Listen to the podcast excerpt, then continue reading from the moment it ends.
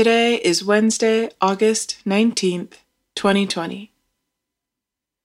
John chapter 6, verse 12.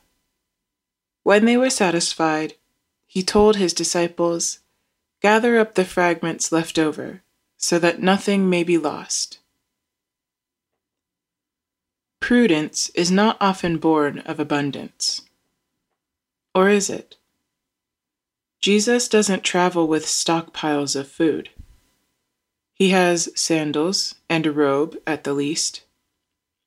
He's not identified by his material possessions. I have never considered Jesus lacking, though. He oozes abundance.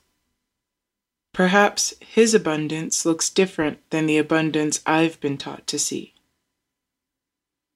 His is the kind of abundance you can take to a cross, the kind that will carry you through your final agonized moments of life to the abundance of death.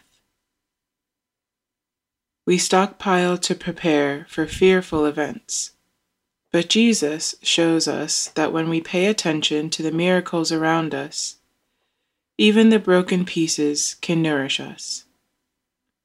God bless Jesus for gathering the fragments.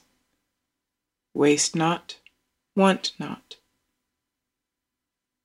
Pray for the dioceses of Milwaukee, West Virginia, and Western Izon of Nigeria.